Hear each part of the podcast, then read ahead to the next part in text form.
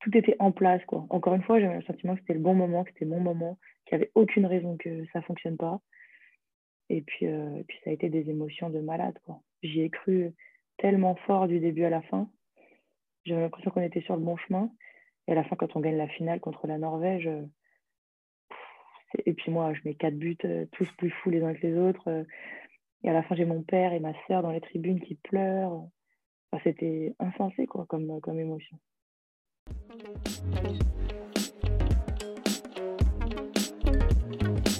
Confidence sportive, le podcast qui parle des émotions du sport.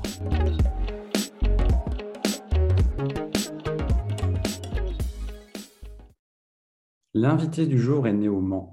Elle est handballeuse internationale en équipe de France, multiple championne de France, championne du monde, championne d'Europe avec les Bleus. Elle décroche une médaille d'argent aux Jeux olympiques de Rio en 2016.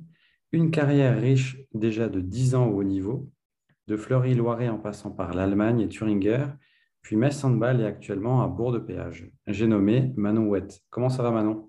Ça va très bien, merci de m'accueillir. Manon, c'est la période off dans le handball, c'est là où on recharge les batteries? Mmh, Oui, un petit peu, un petit peu. Euh, c'est la trêve internationale. Euh, là, ça débute par quelques jours de vacances. Donc moi, je me suis accordé les week-ends et puis euh, je reste à Bourg de Péage la semaine parce que je suis encore en, en soins en fait pour mes genoux. Donc, donc je n'avais pas l'opportunité de breaker à 100%, mais c'est pas plus mal. Comment ça se passe justement au niveau de tes genoux? Je sais que tu avais euh, quelques blessures. Ouais, ouais, en 2020, je me suis fait opérer des deux genoux, euh, des problèmes tendinorotuliens à gauche et des, un, ligament croisé à droite qui s'est transformé maintenant en petit problème de cartilage. Donc, euh, donc voilà, je suis toujours en soins. Le but, c'est de réussir à poursuivre ma carrière en fait le plus longtemps possible et donc de réussir à trouver des, des petites parades pour avoir le moins mal possible. Quoi on va revenir sur, euh, sur ta carrière et sur les émotions que tu as parcourues euh, justement sur euh, ces dix années déjà au haut niveau. D'ailleurs, parlons de podcast. Est-ce que tu en écoutes? Ouais, depuis peu. Franchement, depuis peu. Mais j'ai découvert ça, franchement, il y a peut-être quelques mois, hein, six mois peut-être. Et depuis, j'aime bien, surtout quand je fais des longs trajets en voiture. Est-ce que tu peux nous décrire maintenant ton enfance par rapport à ta découverte du sport et quand est-ce que tu t'es lancé dans le sport? Bah, J'ai mon papa et ma maman qui étaient chacun euh, euh présidents d'associations sportives. Donc, euh, j'ai quand même été baignée là-dedans très vite et très tôt. Et puis, euh, mon frère et ma sœur pratiquaient aussi des sports différents, mais, mais je suis venue au handball, j'avais une dizaine d'années, assez tard. Mais très rapidement, j'ai eu le sentiment, après avoir testé un peu de foot, un peu de tennis, j'ai eu le sentiment que c'était vraiment des sports qui, qui me correspondaient. Et puis ensuite, les étapes se sont passées de manière très, très, très progressive, mais euh, toujours avec beaucoup de bienveillance autour de moi. J'ai grandi dans un petit village et il n'y a jamais eu d'objectif de, de, haut niveau, ni de médaille ou de compétition, je ne sais quoi. Ça a toujours été vraiment petit à petit. Quoi. La suite, c'est le centre de formation. Tu intègres euh, par la suite après le club de Fleury-Loiret. Tu as une progression constante.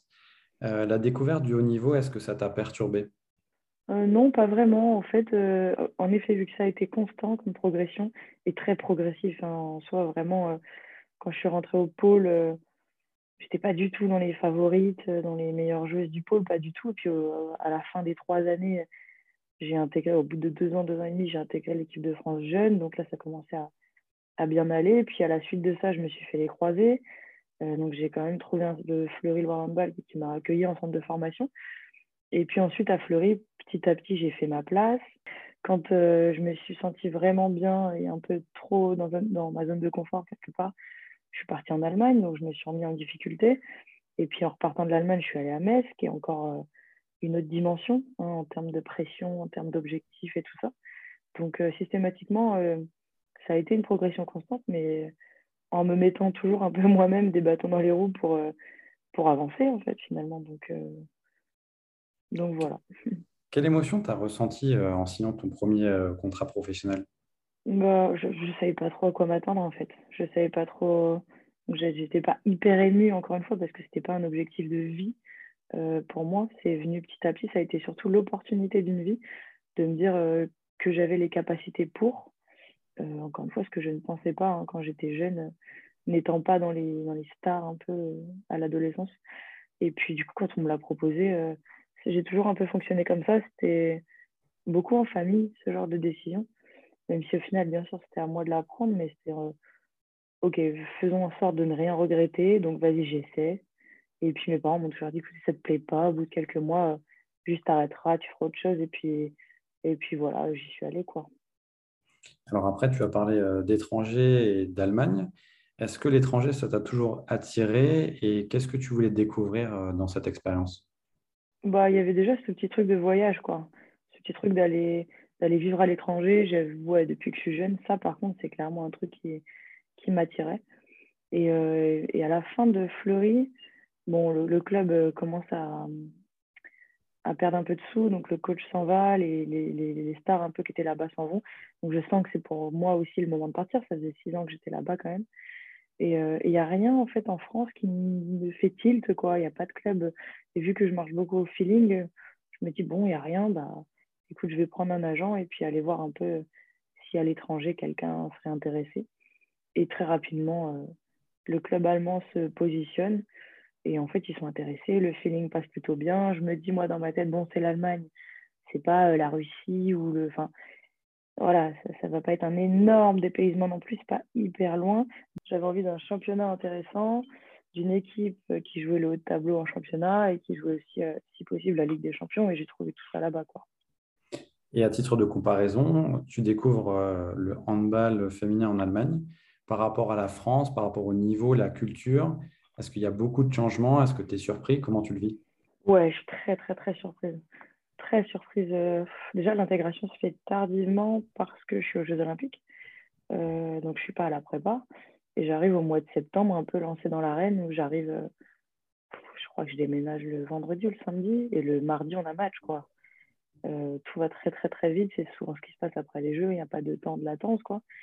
Et, euh, et surtout, je découvre euh, que c'est pas vraiment professionnel en Allemagne, moins qu'en France, alors que je pensais potentiellement que ça l'était plus, mais chez les hommes, oui. Enfin, chez les hommes, ça l'est. Mais chez les femmes, en fait, je me rends compte que les trois quarts des filles dans l'équipe font des études, ont un boulot. Du coup, ça veut dire qu'on s'entraîne tard et souvent une seule fois par jour. Il n'y a pas trop de sous ce qui fait qu'on fait tous les déplacements en bus dans un pays qui est immense euh, le jour même. Le premier déplacement, puis moi je ne parle pas du tout allemand et je parlais très peu anglais à l'époque, donc j'arrive vraiment dans un, dans un mystère total. Hein. Tout est tout, tout n'est que découverte et euh, donc tout n'est qu'adaptation en fin de compte parce que je, moi je me rends compte je le savais, mais je me rends compte encore plus de ma capacité d'adaptation et de la capacité humaine d'adaptation globale parce que euh, au début, je suis perdue partout. Puis au fur et à mesure des jours, des semaines, je me rends compte, OK, là, je vais faire mes courses là, là, c'est chez moi, là, le centre-ville, la salle, le truc. Voilà, je me crée mon petit environnement. Et en effet, le premier déplacement, on va à Oldenburg, dans le nord de l'Allemagne. On est, je sais pas, à 6 heures peut-être. Et, euh, et on arrive deux heures avant le match, quoi. Et on descend du bus, et là, vite, vite, vite, on se change, on joue. Et moi, j'étais là, attends, attends qu'est-ce qui se passe là? Pas du tout cette habitude-là. Donc, euh, bah, écoute, tu joues, quoi. Et puis, au fur et à mesure, tu t'habitues un peu à tout ça, quoi. Est-ce que tu as douté justement de, de, ce choix et de cette euh, culture que tu découvrais? Bah, Souvent, quand tu te retrouves tout seul à l'étranger, dans un... parce que j'étais toute seule, hein, enfin, ça, c'est un truc qu'il ne faut pas oublier. En même temps, il y a d'autres Françaises qui partent à l'étranger à deux, à trois, ou avec des filles qui parlent français sur place, ou avec euh, des vols directs pour rentrer chez soi, ou sans les. Enfin, bref tous les contextes sont différents. Euh, moi, en l'occurrence, j'étais vraiment solo. Quoi. Euh, ni j'avais pas mon copain, j'avais pas non plus de française dans l'équipe. Euh, voilà. Et du coup, il y a des moments où je me suis dit, mais qu'est-ce que je fais là? Forcément, tu te dis, mais pourquoi j'ai pas fait un choix plus simple? Pourquoi? Mais le bilan, il est toujours positif de ces expériences-là parce que j'ai été dans mes retranchements, tu es un peu face à toi-même aussi. donc ça fait toujours du bien. Quoi. Alors après, c'est ces messes handball. Il y a aussi euh, l'équipe de France. Est-ce que euh, tu as eu et tu as encore aujourd'hui des modèles dans le sport et en dehors? Ouais, bah, ça a été assez tôt. Euh, bah, assez tôt.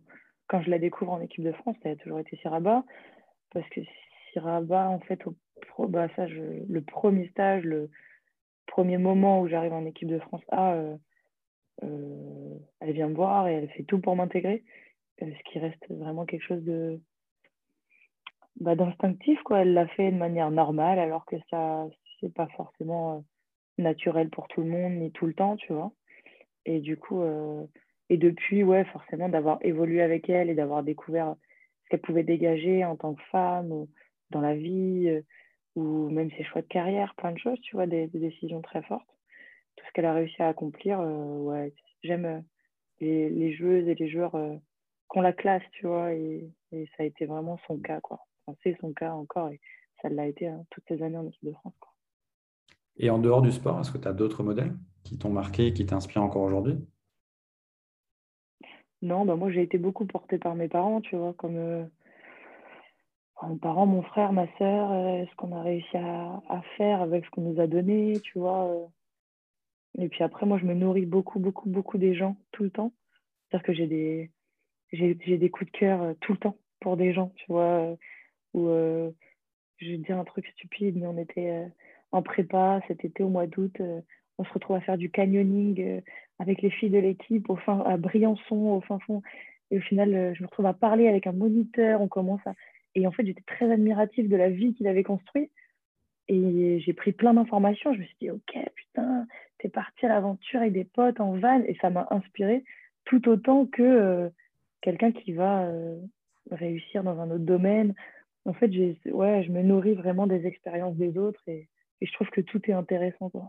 Donc, tu te nourris de l'instant présent et tu profites de chaque moment.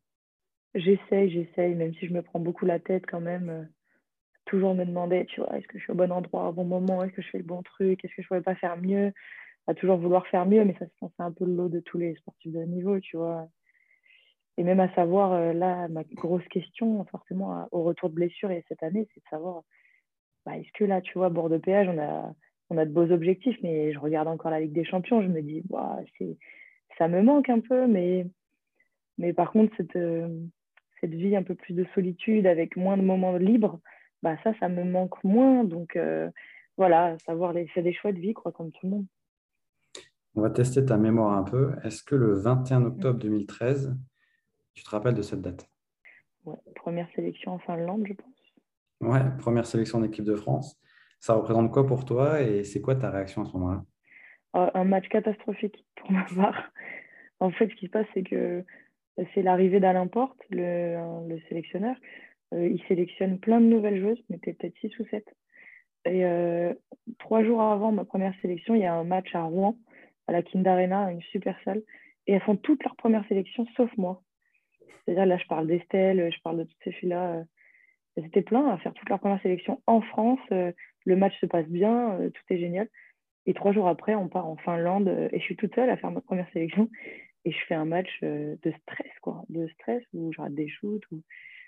Et à la fin, je me revois parler avec Cléopâtre et qui me dit Je lui dis Putain, j'ai été horrible et tout. Je suis, désolée, je ne reviendrai jamais. Et, elle m'a dit Non, mais moi, c'était pareil, ma première sélection. Manon, franchement, ne te prends pas la tête avec ça c'est plus euh, un truc d'endurance ici, tu vois, c'est pas un one shot. Il faut continuer à performer un peu tous les jours et puis, et puis ça ira quoi. Est-ce que tu t'es mis un stress supplémentaire par rapport à la sélection? Ou c'était juste le moment qui, où tu te sentais un peu moins bien en fait? Ouais, mais moi j'ai toujours mis un peu de temps à, à m'acclimater en fait. Enfin, je vais te dire toujours. Là, à Bordeaux-Plage, c'est pas forcément le cas. Et à Metz, ça s'est très vite bien passé, mais, mais parce que j'arrivais au bon moment, tu vois j'ai l'impression que quand j'ai signé à Metz, Metz m'avait appelé plusieurs années avant et j'avais dit non parce que c'était pas le moment, c'était trop gros pour moi à ce moment-là. Euh, l'étranger, j'aurais pu y partir plus tôt, mais j'ai attendu. Euh, et là, en l'occurrence, le projet de bord de plage, je m'y intègre facilement parce que c'est le bon moment. Donc, à la suite de ça, je me dis, bah, c'était juste que c'était trop tôt, tu vois. C'était juste que c'était pas mon moment. Et au final, ma deuxième sélection, elle a lieu un an après. Donc, c'est pas un hasard, c'est que voilà, là, c'était trop tôt pour moi. quoi. L'équipe de France, on va en reparler un tout petit peu plus tard. Petite question concernant un, de tes surnoms. J'ai lu qu'on t'appelait Manolita. Est-ce que tu peux nous en dire plus? Il y a très longtemps, il y a très très longtemps, euh, parce que j'ai à Fleury, il y avait plein d'Espagnols en fait. Il y avait à Fleury, j'ai eu la chance, franchement l'honneur de grandir avec, euh, avec euh, des Espagnols qui ont été, qui sont tout le temps dans la transmission, euh, tout le temps dans la création, temps hyper sympa, aussi à toujours rechercher cet équilibre vie sociale, vie professionnelle. C'est des filles qui m'ont beaucoup, beaucoup inspiré et avec qui ça a tout de suite bien matché. Donc, ça a été leur surnom pour moi. Et je garde de très bons souvenirs de toutes ces filles-là. Et j'ai retrouvé Martha Manguet à Bourg-de-Péage après des années, qui a 38 ans, n'a toujours pas quitté en fait son, son leitmotiv et sa manière de vivre. Donc, c'est chouette. Justement, les rapports avec euh, les joueuses françaises et les joueuses euh, étrangères, euh, c'est quelque chose qui vous nourrit au quotidien? Ouais, ouais, bien sûr. Bah, moi, quand j'étais à Fleury, par exemple, je crois qu'il y avait six étrangères six, six, six espagnols dans l'équipe. Le coach parlait espagnol et moi, j'ai appris l'espagnol aussi avec elle après à la suite de, de l'école. Et ouais, j'avais le sentiment des fois de vivre cette expérience à l'étranger en, en ayant l'opportunité de rester en France, quoi. Donc, euh, c'est toujours très enrichissant, puis de découvrir aussi euh, la manière de fonctionner, les, cultures, ce qu'elles ont l'habitude de manger, je sais pas, n'importe quoi. Et, euh, et c'est toujours différent. là, je suis très proche d'une Danoise qui est à bord de péage. Et c'est trop, cool, mais c'est pareil, là, à bord de péage, il y a elle. On a une Hollandaise dans les buts, on a une Brésilienne et une Monténégrine à l'aile droite, Martha, qui est demi-centre. Et puis, euh, et puis on a aussi euh, une pivot jeune qui est albanaise, qui est arrivée en France il y a, peu. Et c'est incroyable. Et nous, ça nous semble très normal maintenant. Mais, euh, mais quand je le regarde de l'extérieur, je me dis à chaque fois, c'est tellement cool. Quoi. Ah, de l'extérieur, c'est la beauté du sport et de mélanger toutes ces cultures. Et derrière, vous faites un collectif. Et puis, vous pouvez faire des choses incroyables. Ouais, ben nous, c'est très naturel, en fait, ce truc de tolérance, de, tu le racisme, je sais que ça existe dans le sport, mais, à l'intérieur des collectifs, euh, je pense très peu, en fait, tu vois, dans le haut niveau. Parce que, en fait, euh, tu vas à la guerre tout le temps, tout le monde en chie ensemble toute la semaine pour obtenir des résultats le week-end. Donc, tu as créé vraiment un groupe euh, au-delà de tout le reste. Et là, c'est assez, ouais, vraiment très naturel, en fait, au sein du groupe. Et ça, par rapport à ta carrière, si euh, tu devais euh, décrire tes qualités et, entre guillemets, tes défauts, euh, ce petit supplément d'âme, etc., c'est ce qui t'a poussé à avoir cette carrière aussi riche? Je sais pas, je pense qu'il y a eu... Je pense que mon mental m'a beaucoup aidé parce que j'avais un peu ce truc revanchard de... On m'a pas... C'était pas forcément facile, hein, le centre de formation, les premières années pro et tout. Et à chaque fois, je me disais, je vais leur prouver, tu vois, je me disais, je vais être tellement irréprochable dans ce que je produis, dans ce que je dégage, qu'ils n'auront pas le choix, tu vois. Que soit le coach, main, ou soit les joueuses, je voulais euh, faire un peu l'unanimité euh, et que du coup, euh, tu vois, que j'avais n'avais pas envie de voler du temps de jeu, j'avais envie de mériter un petit peu tout, ce qui m'arrivait. Du coup, j'étais en mode, ouais, faut pas tricher et, ça a été un peu un peu ça. Donc après, je suis rentrée forcément avec les années, avec la pression, je me, ça, devenait un peu maladif de se dire, OK, euh, faut pas tricher, pas tricher. Donc après, je voulais rien lâcher tout le temps. Ça m'a, ça m'a aussi fait un peu mal à la tête des fois, mais ça m'a permis d'obtenir plein de trucs. Et justement, en 2017, euh, lors des championnats du monde, tu semblais être sur un nuage. Euh, franchement, à la télé, c'était assez impressionnant. Tu mets 35 buts, tu es la meilleure buteuse de l'équipe de France. Est-ce qu'à ce moment-là, tu te dis, tu es au sommet de ton art Franchement, je me dis que ça va être dur de, de faire mieux.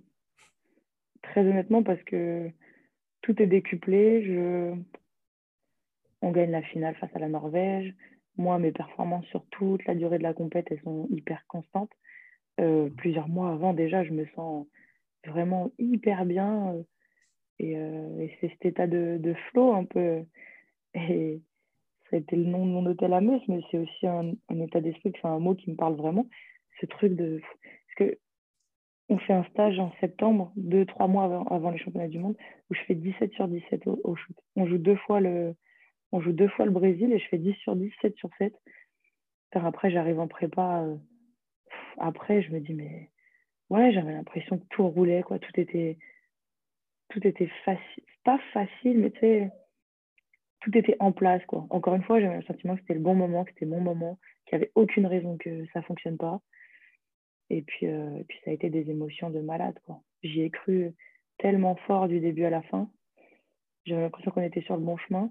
Et à la fin, quand on gagne la finale contre la Norvège, et puis moi, je mets quatre buts, tous plus fous les uns que les autres.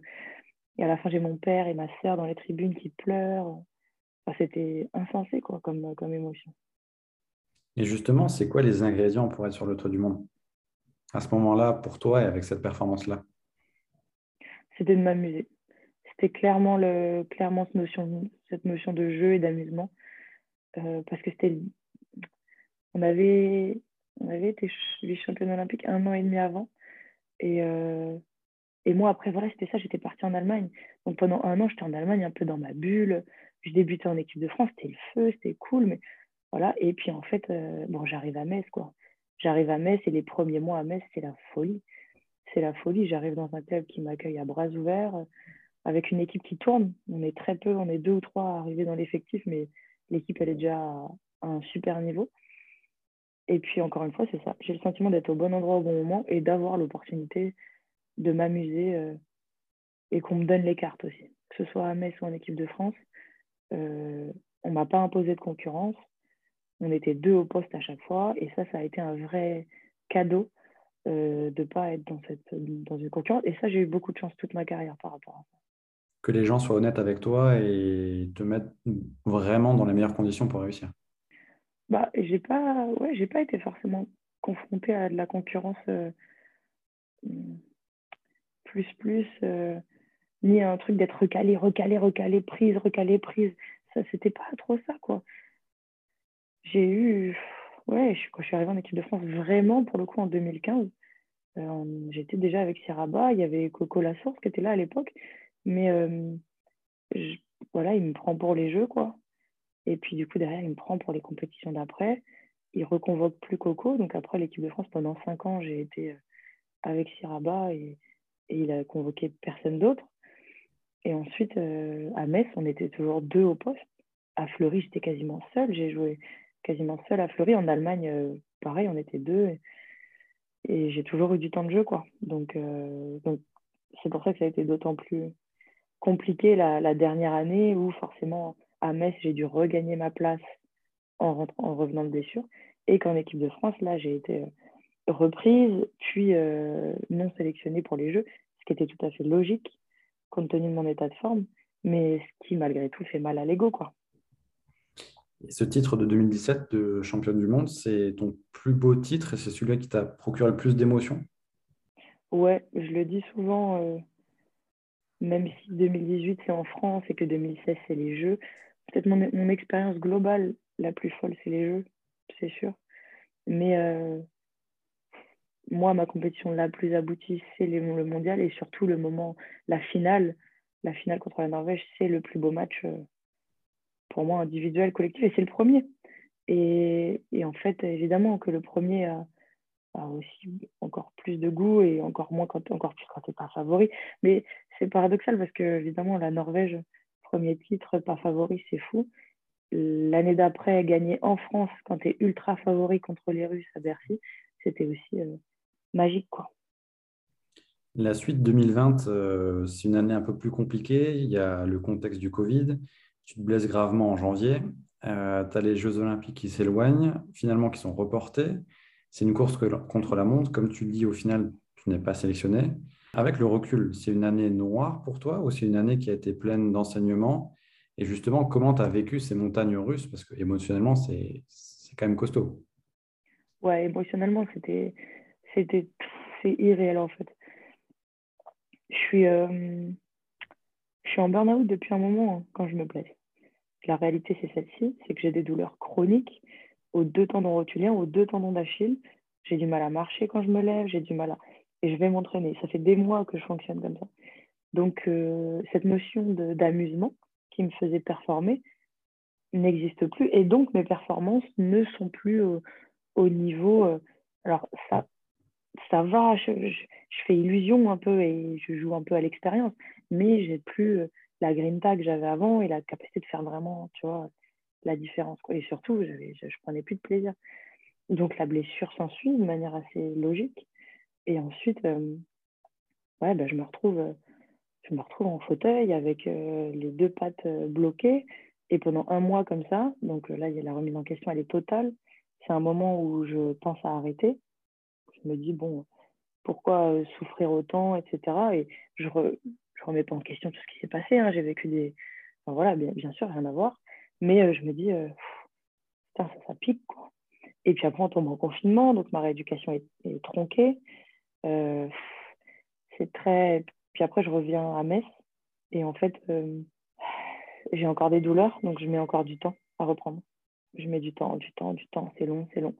Et au moment où je peux reprendre en janvier, donc on est un an après, en 2021, euh, à ce moment-là, je ne suis pas sélectionnée par le coach.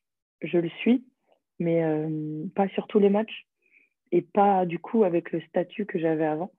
Donc euh, déjà, il me réintègre sur des gros matchs, donc je suis reconnaissante et ça me fait du bien. Mais euh, il me dit, euh, j'attends que tu récupères ton niveau pour que tu récupères ton statut, ce qui paraît un peu plus logique. Et donc ça vient encore plus tard, donc là on est plutôt au mois de mars. Tu vois, il a fallu un an, deux, trois mois pour retrouver un peu, un peu ce, ce truc-là, quoi, à Metz, et retrouver du plaisir avec. Et qu'est-ce qui t'a pas fait euh, justement arrêter et qui t'a poussé à continuer? Est-ce que c'est l'entourage? Est-ce que c'est euh, tu te dis que tu n'avais pas bouclé la boucle? Franchement, je sais pas. Je sais pas parce que ouais, pas envie de finir là-dessus quoi. Ça c'est sûr. Et encore une fois, c'est une question de timing et de moment et euh, je sens pas que c'est le moment de d'arrêter. Donc puis tu vois, période de Covid et tout, j'allais rebondir sur quoi Pour être honnête, j'ai toujours eu le sentiment que j'avais besoin d'un projet auquel me raccrocher au moment où j'allais arrêter. Et, euh, là, il n'y avait rien, donc ça n'avait pas de sens d'arrêter comme ça au milieu de rien. quoi. Et en plus de ça, dans tous les cas, il fallait que je me soigne. C'est-à-dire que là, j'en suis encore là à me dire, euh, dans tous les cas, il faut que les douleurs s'estompent parce que ça m'handicape là dans mon sport, mais ça m'handicapera dans la vie. Donc il faut que, que je trouve des solutions. Et c'était là, ok, trouve des solutions, trouve des solutions. Et je voulais aussi ce truc de euh, c'était facile, entre guillemets, d'accuser, euh, euh, c'est toujours facile d'accuser, entre guillemets, un, coach qui ne te fait pas jouer, ou un contexte, ou, tu vois, là, c'est le Covid, ou là, j'ai des douleurs. Je me suis dit, non, non, non, tu mets tout ça de côté, il n'y a plus d'excuses, tu vas y arriver, parce que tu vas prendre, tu vois, chaque problème, et tu vas essayer de trouver une solution à chaque problème, et tu vas prendre le temps, tout ne va pas se régler en une semaine, et du coup, euh, bah, j'ai l'impression d'être sur la bonne voie. Quoi. Par rapport à tout ce que tu dis, hormis tes qualités de, handballeuse, il n'y a rien à dire de ce côté-là. Euh, est-ce que c'est justement ton mental qui fait la différence? Est-ce que tu es fier en fait, d'être revenu à chaque fois après tes blessures euh, parce que tu n'en as pas eu qu'une? Ouais, bah ouais, ouais, je suis fière, bien sûr. Parce que chacune a un parcours différent. Toi, moi, ça a été les bobos, mais moi, tout va bien dans ma vie perso, dans ma vie familiale, tu vois. Donc chacun a ses, défis un peu, chacun a ses frustrations. Tu vois, il y en a qui ont galéré avec le temps de jeu, moi ça n'a pas été le cas. Donc moi c'est les bobos. Ok, ben voilà, mais malheureusement c'est ça qui m'arrive, tu vois. Euh, vas-y, ben, fais en sorte que, que ce soit une force et fais en sorte de te dire, ok, ça, ça m'a forgé un mental euh, un peu qui, peut, qui va pouvoir m'aider dans les moments un peu difficiles, quoi donc d'être un peu dur au mal.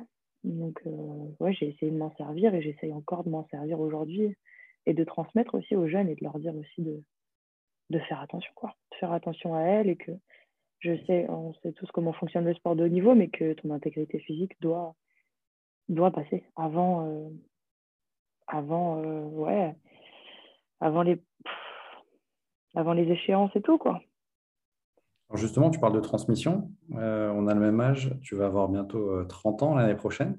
C'est un âge euh, charnière dans le sport. Est-ce que tu voilà, es plus dans la transmission, dans l'encadrement des jeunes qui arrivent notamment en club? Et tu sens que tu as un statut qui est peut-être différent par rapport aux autres expériences que tu as connues? Ouais, c'est ce que je suis venue chercher ici. En fait, contrairement à Metz, en effet, c'est forcément un effectif qui est composé de plein de joueuses d'expérience et d'un club qui a beaucoup d'expérience aussi.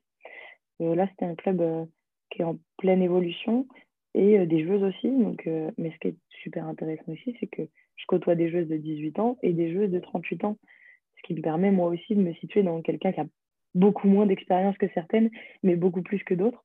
Et, je pense que c'est ce qui fait aujourd'hui la force de ce groupe, c'est vraiment cet équilibre qu'on essaye de créer tous les jours entre la transmission, mais moi, ce que peuvent m'apprendre les filles de 18 ans et ce que moi je peux leur transmettre et ce qu'elles ont envie de, d'entendre aussi, tu vois? Et parce que moi, j'en, ai fait mille des erreurs quand j'étais jeune.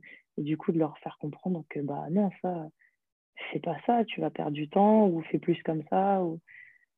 Et, tout le monde est hyper à l'écoute. Donc, euh, ouais, c'est chouette d'avoir, euh, bifurqué un peu de, de statut, quoi.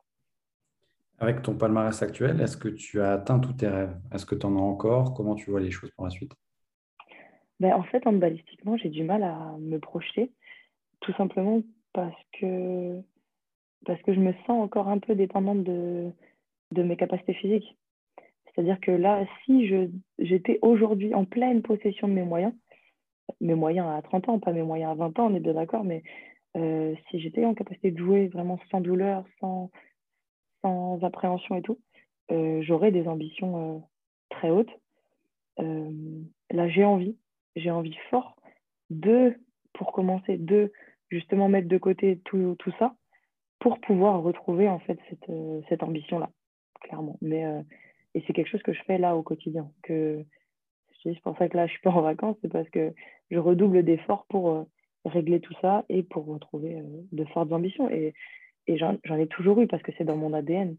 Et là, quand je suis arrivée au mois d'août, bon, de PA, je leur ai dit, mais en fait, j'ai envie qu'on soit européen. En fait, moi, j'y crois fort. Je trouve qu'on a une super équipe, qu'on a il y a moyen de faire des grandes choses. Et tout le monde était en mode, ah ouais, mais t'es sûr, mais tu penses, mais c'est pas Metz ici. je dis, attendez, je vous jure, il y a moyen de faire quelque chose d'énorme.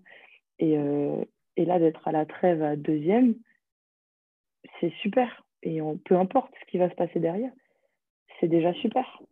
Et quand je te dis c'est déjà super, c'est pas parce que c'est une fin en soi pour nous, c'est parce que euh, j'aime faire des trucs historiques. Et là, on y est, tu vois. On, a eu, j'ai là le championnat du monde, le championnat d'Europe, la première médaille au jeu, le Final Four avec Metz, tout ça. Et là, derrière, euh, là, de faire quelque chose d'historique avec un club comme Bordeaux-Péage, c'est la première fois qu'ils sont deuxième à la trêve. C'est la première fois qu'on est, qu'on est en huitième de finale euh, de la Coupe de France en espérant pouvoir être en quart après le mois de janvier. Enfin, step by step, quoi, mais trop intéressant. Quoi. En plus, c'est hyper euh, serré au classement, donc il y a vraiment des possibilités sur le long terme. Ouais, puis c'est un championnat régulier pour une fois. C'est pas des playoffs play-down, donc tous les matchs comptent. Et ce qu'on a gagné n'est plus à gagner. On... La fin des matchs allés n'est pas encore finie, donc c'est bien. On n'est pas en train de se dire on est deuxième du championnat au mois de mai. Loin de là, loin de là. Il n'y a personne qui se sent arrivé ici euh, Bien sûr que non. Mais, euh, mais par contre, on est très fiers de, ce qu'on accomplit. En dehors du sport, euh, qu'est-ce qui te procure euh, des émotions au quotidien? Bah, C'est ça qui est difficile à retrouver. Ce, truc d'adrénaline et, et surtout ces enfin, moi je repense aux compétitions internationales où tous les jours tu pleures de joie et tu pleures de tristesse, tu vois, parce qu'il y a, y a trop d'émotions. Et c'est marrant, hier je regardais Colanta et c'est ça, tu vois, il disait, en 28 jours, mais ça va, tu les vois pleurer de joie, de tristesse, mais tout ça en une heure.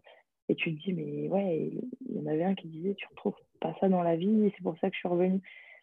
Et c'est pour ça que nous, euh, c'est pour ça que tu as du mal à arrêter le sport de haut niveau, et que c'est forcément une petite mort. Donc moi, je suis dans la recherche actuelle de projets, tu vois, qui me font ressentir des trucs comme ça. Et quand je suis devenue entrepreneuse en, en ouvrant mon auberge, c'était un peu ça aussi. Tu vois, tous les jours, euh, tu as des hauts, des bas. Et c'est aussi ça qui. Tu vois, quand tu. Le, les voyages aussi. Clairement, dès que je pars, que je rencontre des gens, que je fais des soirées, que. Tu vois, tu as l'impression de vivre, de vivre fort, quoi. C'est ce que je rechercherai à la fin de ma carrière. Alors, ton projet d'auberge, justement, je voulais en parler. Tu as fait des études dans le tourisme. Euh, sur ton compte Instagram, tu as fait un post euh, c'était le dernier par rapport euh, à ton auberge. Tu as dit Je suis passé par mille émotions et défis grâce à ce projet. Ce projet, c'est le Flow à Metz. Est-ce que tu peux nous décrire comment est venue euh, cette idée et justement quelles émotions ça t'a procuré? Ben ouais, En ayant fait des études de tourisme et en ayant voyagé pas mal dans ce genre d'endroit, j'ai souhaité créer un, lieu un peu hybride entre la chambre d'hôte, l'auberge jeunesse, en fait un lieu d'accueil clairement hyper convivial pour que les gens repartent avec des bons souvenirs et, vraiment quelque chose d'atypique en tête. Et, euh, mais bon, ça me semblait être un projet d'après-carrière. Et finalement, euh, j'envisage de le faire à Metz. Et là, tout s'accélère parce qu'on trouve un appart qui colle, quoi. J'avais tellement d'exigences en tête et en fait, tout colle. Donc, en fait, je me retrouve à l'acheter et à me retrouver avec. à, emprunter, à emprunter pas mal de sous, avoir 200 mètres carrés à meubler et puis bah, tout un concept à créer, quoi, avec des sites internet, accueillir des gens, décorer. Enfin, c'était de la folie, quoi. Et c'était tout moi. C'était comme quand je me barre en Allemagne sans parler aucune langue, en connaissant personne. Où mes parents, ils, sont, ils, me disent Ouais, vas-y, fais-toi plaisir. Mais ils sont flippés comme tout. Ils me le disent après, en me disant Mais on s'était dit, mais qu'est-ce qu'elle fait? Mais pourquoi elle fait ça Alors qu'il y a beaucoup plus simple. Et parmi les émotions, parce qu'il y a plein de moments où je me dis que je vais jamais y arriver, quoi. Je vais jamais y arriver. C'est impossible. Je suis toute seule à Metz, là j'ai été épaulée à droite à gauche, mais je n'avais pas mon copain, ni ma famille, ni mes potes. Euh, j'étais quand même assez seule personnellement dans cette histoire. Professionnellement, j'ai rencontré des gens super, mais donc euh, puis des moments de joie intenses, forcément l'inauguration avec toute ma famille, tous les gens qui m'ont accompagné là-dedans. Et derrière, euh, dès qu'il y avait une réservation, c'était fou quoi. Tu crées un endroit et les gens ils réservent pour venir pour y venir. Enfin, ça me semblait génial, quoi. Les premiers avis positifs et tout. Puis après, toutes les galères, quoi. Les clients euh, soit mécontents, soit, soit qui ont foutu le bordel. Enfin, il y a eu mille histoires, mais c'est bien, c'est des anecdotes et, et, des tranches de vie, quoi. Et par rapport à ce projet-là, euh, tu menais euh, à la fois ta carrière de sportif de niveau et ce projet entrepreneurial. Est-ce que c'est pas compliqué d'avoir les deux en même temps? Si, si, si, si. Ça dépend quel projet entrepreneurial, c'est sûr, et ça dépend quelle carrière de handball. Là, en l'occurrence, c'était un projet entrepreneurial qui demandait une présence, du temps, des, des, horaires, enfin vraiment beaucoup d'exigences. Et, euh, et, une carrière à Metz, là, à cette époque-là, et en équipe de France, qui demandait une exigence aussi folle. Quoi. Donc, euh, j'étais vraiment la tête dans le guidon pendant quelques mois. Mmh, ouais, c'était ça qui rendait le truc assez fou. Parce que là, je vois mon quotidien bord de péage, bah, ce serait beaucoup plus jouable, quoi, clairement. Et, euh, je vois aussi, par exemple, Estelle Anzenico qui bosse euh, comme une acharnée, mais qui a un projet qui, voilà, qui fait beaucoup à distance, qui voilà, qui se déplace pas, qui fait beaucoup en numérique et tout, qui semble aussi plus adapté à une carrière de niveau. Donc, euh, non, non, je m'étais lancée dans un truc assez, assez fou, quoi. Après, par rapport à tout ce que tu me dis et tout ce qu'on a retracé pendant l'épisode, tu crois quand même pas mal au destin et quand il y a quelque chose euh, que tu sens, tu y vas. Ah ouais, c'est que ça. C'est que ça, c'est que du feeling. Et si je sens que c'est le bon truc, ben en fait, même si tu me dis que non, je vais t'écouter. Je vais t'écouter parce que j'écoute les gens fort, mais euh, je vais toujours te trouver un argument pour te dire, mais ouais, mais si. Je sais pas comment dire, mais là, c'est le bon timing, tu vois. Et j'ai jamais eu, pour le moment, tu vois, de regrets, ni sur les choix de carrière, ni. Enfin, non, tout. En fait, j'ai trouvé une explication à tout euh, au final, quoi. Même si euh, burn-out à la fin de, de Metz, ben, je me suis dit, tu vois, c'est pas Metz. C'était pas le choix de rester à Metz, le problème, c'était pas ça, tu vois. C'était les douleurs, c'était peut-être que j'ai pas fait les bons choix au bon moment, peut-être que. Mais mais au final, tu vois, tu n'accuses personne, tu es juste en mode, mais non, mais ma, foi, ça m'a ouvert d'autres perspectives. Si j'étais pas restée à Metz, j'aurais pas ouvert le flow. Si j'étais pas. J'ai rencontré d'autres gens. Enfin, je veux dire, non, non, non. Il y a un enrichissement dans tout. Et là, vu où j'en suis aujourd'hui, euh, c'est. Ouais, je sais pas, je prends que le positif là, vraiment, vraiment, vraiment.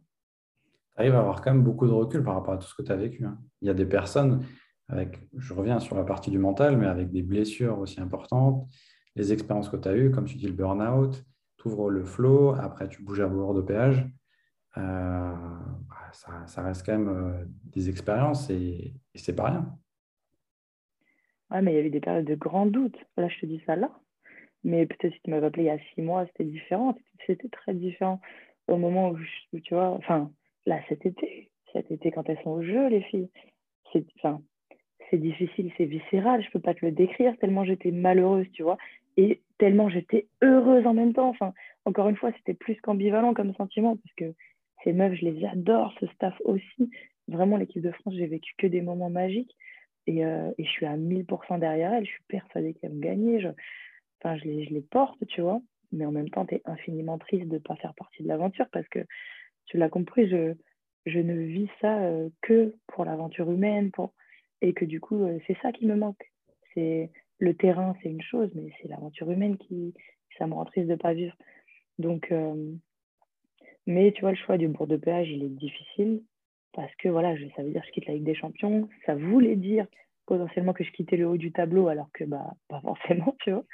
Et, et sauf qu'en septembre ou même avant, quand j'arrive ici, que je vois comment je m'y sens bien, comment je me sens à ma place euh, et qu'on commence à gagner.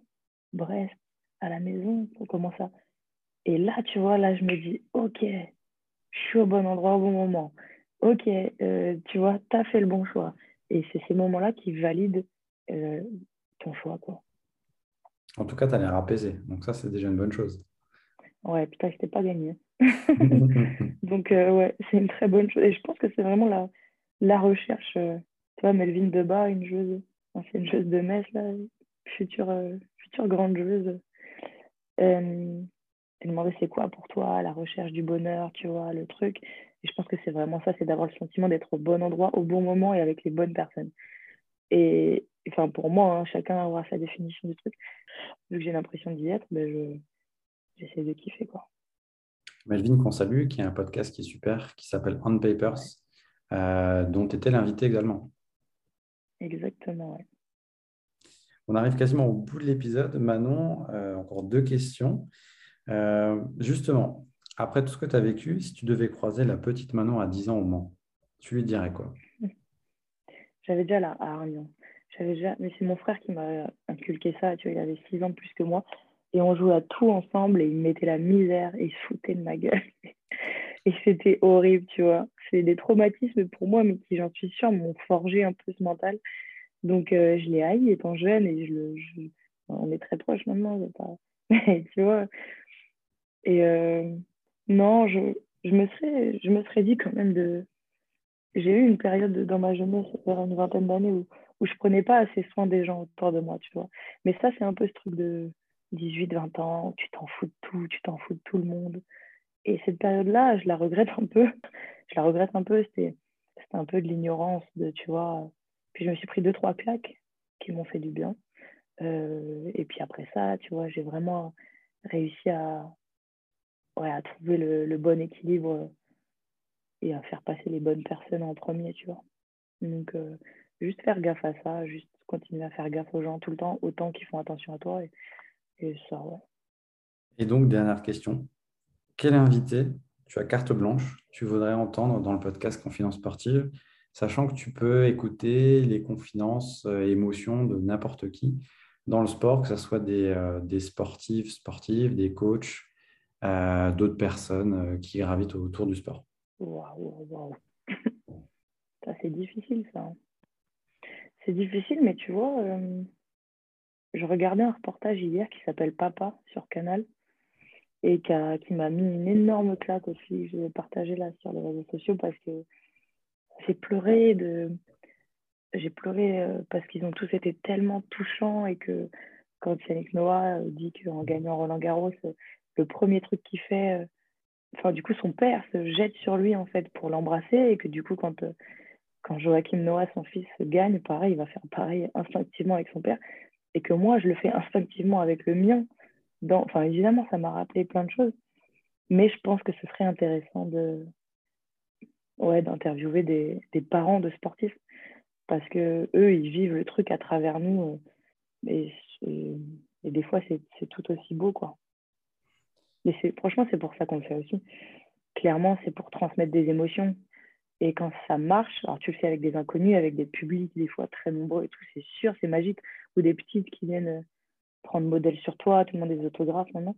Mais quand tu peux transmettre à ta famille, à tes proches, c'est encore plus magique. Quoi. Et très bon documentaire que j'ai aussi regardé euh, hier, ça c'est marrant. Mm. Et, d'ailleurs, on a fait un épisode de podcast avec Vincent Parisi, où là c'était l'inverse. On parlait, euh, bah, son père était euh, champion du monde, champion olympique pardon, de judo, et lui a dû aussi se forger dans un autre sport, le jiu-jitsu ça, ça rejoignait un peu ça. C'est vrai que le côté parent, on l'a pas eu dans le podcast, donc ça pourrait vraiment être super sympa. Ouais, parce que ça reste indispensable pour réussir ta carrière. d'avoir un, genre de soutien depuis que tu es tout petit, quoi. Sinon, tout, tout est plus compliqué, ne serait-ce que pour t'emmener, c'est con, mais pour t'emmener au gymnase, pour te soutenir quand toi dans les moments compliqués. Donc, euh, ça, ouais. ouais, ça pourrait être cool, carrément. Manon, j'espère que tu as passé un bon moment. Très bon moment, j'espère que toi aussi, que vous aussi. Bah écoute, ouais, super épisode. Euh, je te remercie en plus euh, parce que du coup, tu es un peu malade. Donc, je te remercie pour le temps que tu nous as donné dans cet épisode, à nous, les auditeurs et, et à Confidence Sportive. la suite, qu'est-ce qu'on peut te souhaiter pour cette fin d'année et pour 2022 Franchement, de prendre du plaisir et, et de toujours me sentir tu vois, dans cet apaisement-là, au bon endroit, au bon moment, avec les bonnes personnes. Et ça voudra dire que je suis, que je suis bien. Super, bah, écoute, on te le souhaite. Euh, la santé aussi avant tout. Et puis, euh, bah, vous pourrez retrouver euh, tous les épisodes de Confidence Sportive, les noter, les partager, bien sûr, et retrouver l'actualité de Manon sur les réseaux sociaux, notamment sur, sur Instagram et Facebook. Manon, au plaisir d'échanger et prends soin de toi. À la prochaine. Merci beaucoup, toi aussi. À bientôt.